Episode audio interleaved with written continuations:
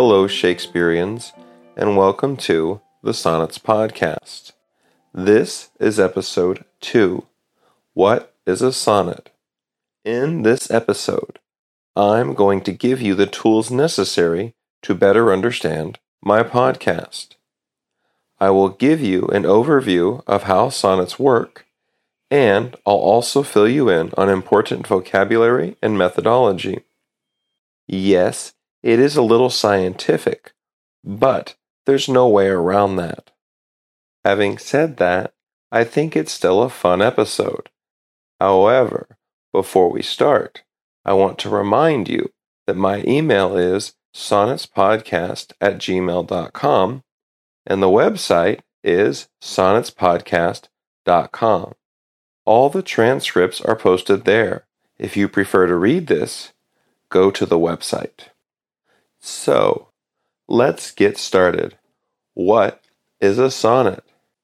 If you have no idea how to answer that question, I suggest you go online and Google, What is a sonnet? Read up on the basics and come back. This podcast is meant to be listener friendly, but I'm also going to assume you have some prior knowledge of what a sonnet is. So, if you need to study up, go do your homework.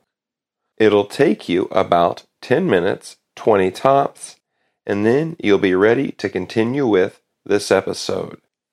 However, for those of you who just need a quick refresher, a sonnet is a 14 line poem. The first 12 lines consist of three four line quatrains, and the final two lines form a couplet. There's also rhyme and meter, but I will basically never talk about these things because this podcast is focused on ideas. A sonnet is more than just 14 lines, though. It follows a preset formula. The first eight lines typically introduce an idea, or they are two ideas that work together. Then, line 9 introduces the turn. This is where the poem changes.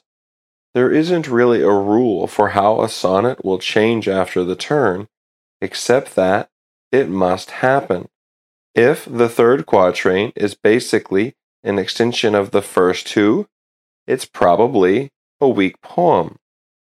The final two lines at the end compose the couplet. The couplet is very flexible with unlimited possibilities. The couplet can refute or affirm any part of the poem. It can summarize the entire sonnet or go in a completely new direction. The limits of a couplet are merely the imagination of the writer. So, eight lines, that's idea one. Then the turn, that's idea number two. And finally, the couplet, which can basically be anything. This format is rigid, which makes it challenging, but perfect execution can lead to an amazing poem. As an example, let's look at a sonnet you surely know. Sonnet 18 Shall I compare thee to a summer's day? Let's examine this poem structurally and summarize it. Quatrain 1 or Q1 You are more beautiful than a summer's day. Q2. Sometimes summer days are overrated. Q3. The summer of your youth will last forever. Couplet. This poem will live forever as a testament to your beauty. As you can tell, the first eight lines are about a summer's day. The turn focuses on immortality, and the couplet highlights the timelessness of the poem. This is perfect sonnet writing. Not just the words themselves, but also the way the ideas are formulaically plugged into a preset format. It's crucial that you understand how this formula works. Shakespeare doesn't just use this format for his individual sonnets, he also uses it for nine of the eleven sections in his secret structure. So, for example, sonnets 1 through 14 will function the same way that I just described for Shall I Compare Thee to a Summer's Day? Sonnets 1 through 8 are Idea 1, Sonnets 9 through 12 are A New Idea, and Sonnets 13 and 14 form a couplet. I know this might be challenging if you've never looked at poetry in this way, but it's important to realize that the sonnet format is incredibly flexible. Let me give you some examples. And by the way, these are my creations. Instead of dissecting full sonnets, I will just focus on the main idea of each quatrain. Here's an example of how a love sonnet might be structured thematically. Q1 I love her. Q2 She's awesome. Q3 She doesn't love me. Couplet I can't stop thinking about her. Okay, that sounds like about 1,000 pop songs that I've heard in my life. The flexibility, though, of the turn and the couplet are what is interesting. This is how a sonneteer can really elevate their poem, creating one big idea from four separate small ones. The first eight lines of the poem set the stage, but the last six lines are where the complexity is created. What does a poet want to say, and how big is their idea? Well, look at what they do with the turn in the couplet. Let's stick with the example we just had. I love her, she's awesome. We'll use that as Q1 and Q2 and add on to show how flexible the sonnet format is. Here's a different take. I love her, she's awesome. Being with her is the best thing that's ever happened to me. I want this to last forever. Or, here's a different example. I love her, she's awesome. It was just one night, but I'll never forget. And a final sample. I love her. She's awesome. Why did she pick the other guy? Now, I hate her.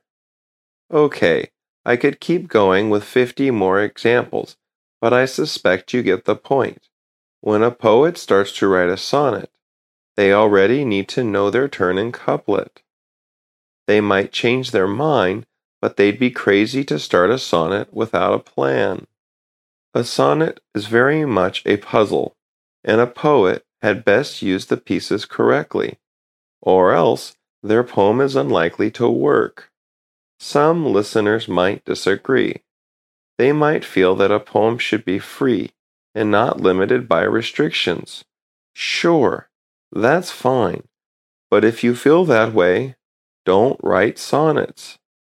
Sonnets have rules, patterns, and an unbreakable structure. If you disagree, that's fine. But I have some bad news for you. William the Bard Shakespeare thinks you're wrong. Yeah, that guy. Shakespeare is very deliberate with his sonnet structure. He does it one way. There's even a style called the Shakespearean sonnet. He wasn't the first to use it, but it carries his namesake for a reason. As I hope you'll see, Shakespeare is a true believer in structure. He used the same format in all but two of his sonnets, and as a playwright, he used the five act structure for 37 out of 37 plays. The dude loved structure, and more importantly, he knew how to use it. So, let's connect some dots. The premise of the podcast is that Shakespeare inserted a secret structure into his sonnets. 14 times 11 is 154. I believe there are 11 sections of 14 sonnets, and each section of the poems works as a sonnet itself. That means each sonnet functions like a line within a larger sonnet. I hope I'm not being too repetitive, but This podcast won't make sense if you don't understand this idea. Next, I want to move on to terminology. If you want to enjoy my podcast, you need to pick up a few terms. These words really help me explain my ideas, but if you don't know what they are, you'll be a little confused. Right now, you might be annoyed that you have to learn some vocabulary. However, it's just a few words, and I think you'll appreciate them later. First, you need to know what a key sonnet is. A key sonnet is the first, ninth, thirteenth, and fourteenth sonnet in each section. In terms of making the secret structure work, these poems do all the heavy lifting. The first sonnet of each section must start something new. It has to be a new story or a new idea. It's basically the beginning of a new chapter. Then, the ninth sonnet must function as a turn. It has to twist the idea started in the first sonnet. Lastly, sonnets 13 and 14 of each section must function as a couplet. They need to work as a team that wraps up the section while also being their own distinct idea. Then, the sonnet after the 14th will be the first sonnet of the next section. So, key sonnets. The first, ninth, 13th, and 14th poem in a section. I call them key sonnets because they are the keys to making the secret structure work. As you will hear me say many times in this podcast, arrangement matters. Like, it really matters. If a few poems were moved around, the secret structure would fall apart. The next thing is, I'm not going to call the secret structure the secret structure anymore, or at least not that often. I prefer structure, just structure. Maybe there's a better name, but I haven't thought one up. Either way, I don't want to say secret structure 100 times each episode. I hope this isn't confusing for you. Next is quatrain and group. You should already know what a quatrain is. Each sonnet has three of them. Well, for short, as I've already done in this episode, I will often refer to these as Q1, Q2, and Q3 a group or group 1, group 2, and group 3 are the same thing as a quatrain, except that I'm referring to a section, not an individual sonnet. So, for example, the first four lines of Sonnet 1 are Q1. The first four poems of Section 1 are Group 1. As I dive deep into the work, I will quickly alternate between talking about individual sonnets and sections. It will be beneficial for you to know whether I'm talking about Q1 or Group 1. A couplet, however, will always be a couplet. Sorry about that. So, when we're at Sonnet 13 and I'm discussing the couplet, you'll need to figure out whether I'm talking about the last two lines of Sonnet 13 or the last two poems of section 1. Trust me, I will give you plenty of context so that you're not lost. But I prefer couplet. Usually, if I need to clarify, I will say sectional couplet. So, couplet and sectional couplet. The last major thing you must learn is my numbering system. It's very simple, but it's also absolutely essential for making the structure easy to understand. Let me give you an example. Sonnet 71 is No longer mourn for me when I am dead. You may have read it.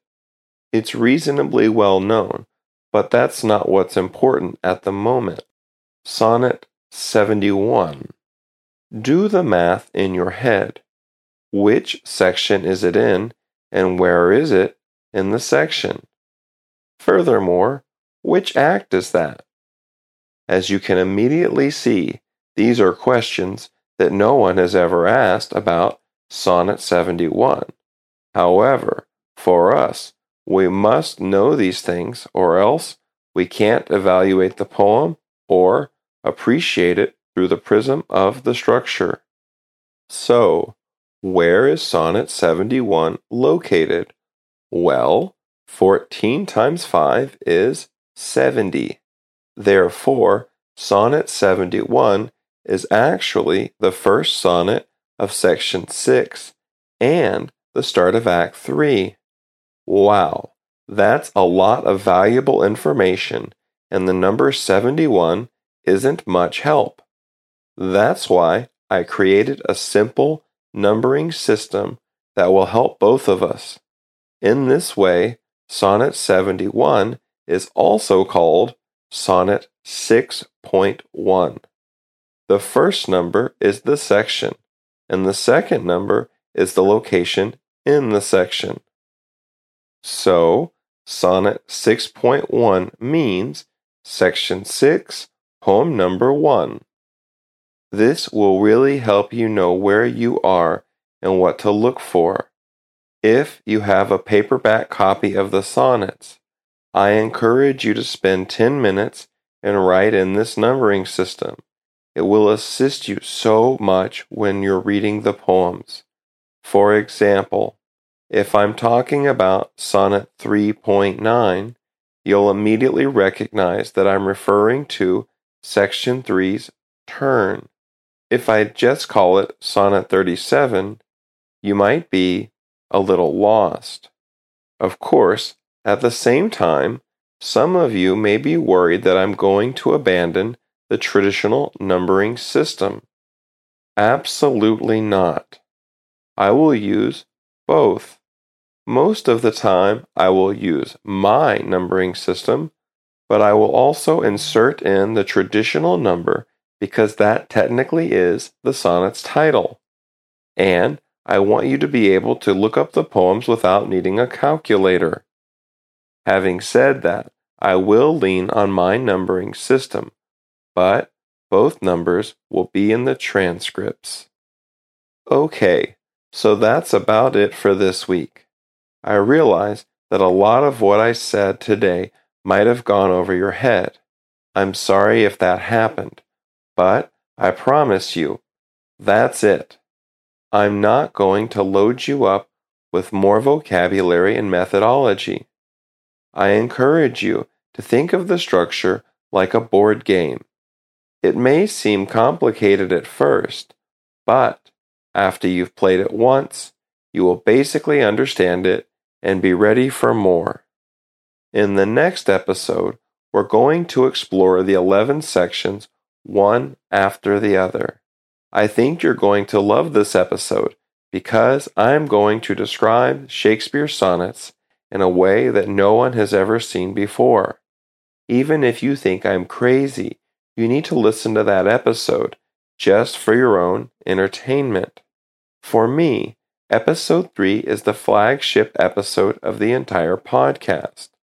I will summarize two years of research and 15 years of frustration into one hour of entertainment. The website for the podcast is sonnetspodcast.com, and my email is sonnetspodcast at gmail.com. See you next time.